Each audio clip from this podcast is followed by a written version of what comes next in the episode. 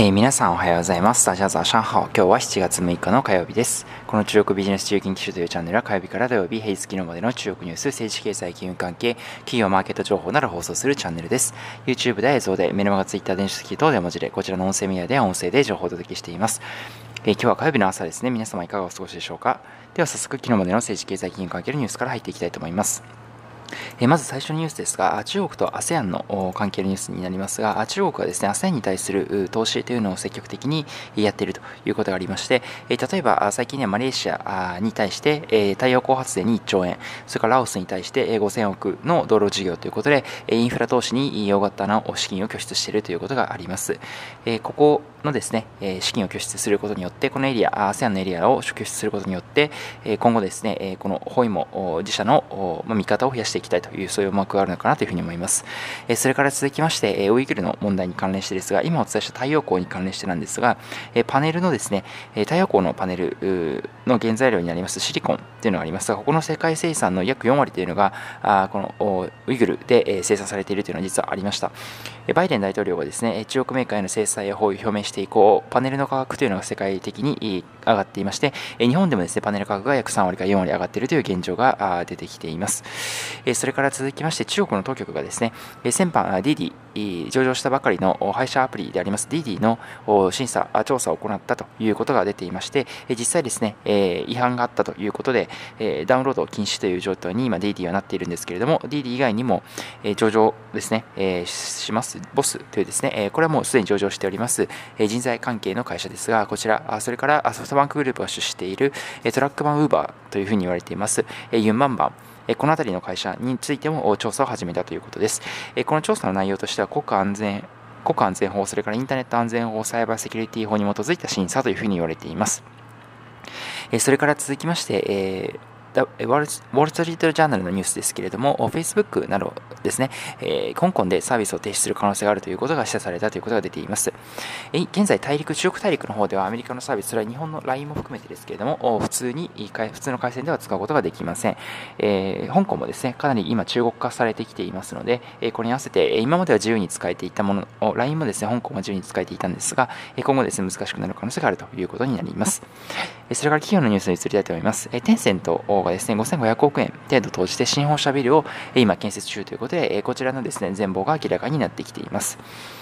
それから続きまして日本の企業のニュースですが、ホンダですね、6月の中国新車販売台数は前年度比17%減ということで、半導体不足が影響して生産調整等が入ったということがありました。えそれからですね、続きまして、プレステ、えー、と任天堂ですね、ソニーと任天堂になりますが、テンセントのですね、音声サービスをゲームの中に採用していくということが分かっています。えー、では最後、マーケットニュース見ていきたいと思います。えー、週明け5日ですね、昨日の香港市場ですが、安全指数は5営業日連続続落しまして、えー、終わりには全営業日0.59%その28,143.50ポイントで終えています。えー、先ほど来お伝えした通り、中国政府のネット企業への規制というのがですね、えー、強くなってきている中で、テック関係の銘柄に下げが強くなっているというような状況になっています。えー、ハンセンテック指数ですね、えー、こちらについても2.28%安の7712.19ポイントということで大幅に続落しています。では最後に騰落率見ていきたいと思います。えー、まず、ハンセン指数の方ですが、1位がジーリ、自動車ジーリで175番、5.36%上昇、2位が BYD、同じく自動車です。1211番、4.97%上昇、3位がサニーオプティカル、2382番、工学機械部品のメーカーで2.54%上昇、えー、下位3位テンセントで700番、マイナス3.57%下落、下位2位がメイトワン3690番、マイナス5.59%下落、一番悪かったのが医薬集団で1093番、えー、医薬バイオですね、マイナス6.34%下落です。えー、では、ハンセテック質の方を見ていきたいと思います。1位が先ほどお伝えしましたサニーオプティカル2382番工学部品のメーカーで2.54%上昇2位が AMS ASM パシフィック半導体ですね、552番で、えー、1.67%上昇。えー、3位がバンコク中州ですね、9698番、1.16%上昇です。えー、下位3位移りましょう。ハイアルですね、家電のハイアルが6690番でマイナス4.45%下落。下位2がメイトワン。えー、ビダンですね、生活関連アプリ3690番、マイナス5.59%下落。一番悪かったのが快書、ショート動画の快書で1024番、えー、マイナス5.9%下落というふうになっています。え今日もいくつかニュースをお伝えしましたが、個人的にはテンセントの新本社ビルの建設のニュースというのは非常に気になりました。えこれ私もですね、えどういったものなのかというのを見たんですけれども、かなり大きな規模になりまして、えもやですね、テンセントの新本社というのでは、え不足があるような、テンセントシティというふうに言っていいようなですね、大規模な、超大規模開発というふうになっているかというふうに思います。もう都市空間からですね、す、えー、て、えー設計していってるということで、す、べ、て AI コネクティされているようなもの、それから各層にですね、分かれていて、いろんなですね、海外ゾーンに建設されているプロジェクトなんですけれども、皆さんがですね、どの位置から見ても海が一望できるような設計を心がけたというようなことになっていまして、スマート交通ですね、自動運転、こういったもの、それからつながり合う都市ということで、さまざまなのが connected されているような都市、それからサステナブルであるということで、ソーナーパネルが設置されたりですとか、こういったですね、え工夫がされているということで、今までですね、えまあ、BAT、バイドゥが北京、それからアリババが広州、クイ州ですね、それからテンセントが深センということで、それぞれ BAT、テックジャイアントがそれぞれ都市が分かれていたところですが、アリババはですね、クイ州、広州で、もはやアリババシティというふうに言われるような巨大な施設を作っています。本社も非常に有名ですが、それによってですね、アリババの本社のある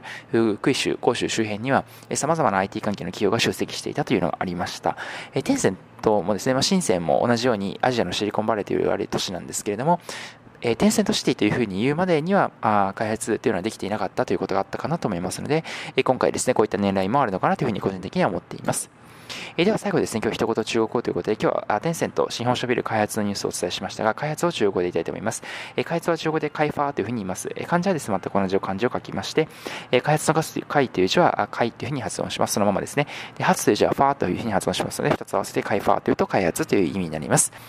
え今日はこちらの中国語とさせていただきます。え本日はこちらで以上となりますが、こちらのチャンネルでは音声以外にも YouTube、Twitter、メルマガ、電子書籍等で日々情報を配信しております。え概要欄の方にリンクを貼っておりますので、ご興味の方はぜひ一度ご覧いただきましたら幸いです。えそれでは本日も最後までご視聴いただきましてありがとうございました。皆さん良い一日を、また良い一日をお会いしましょう。Good luck to you, how you? シャツ J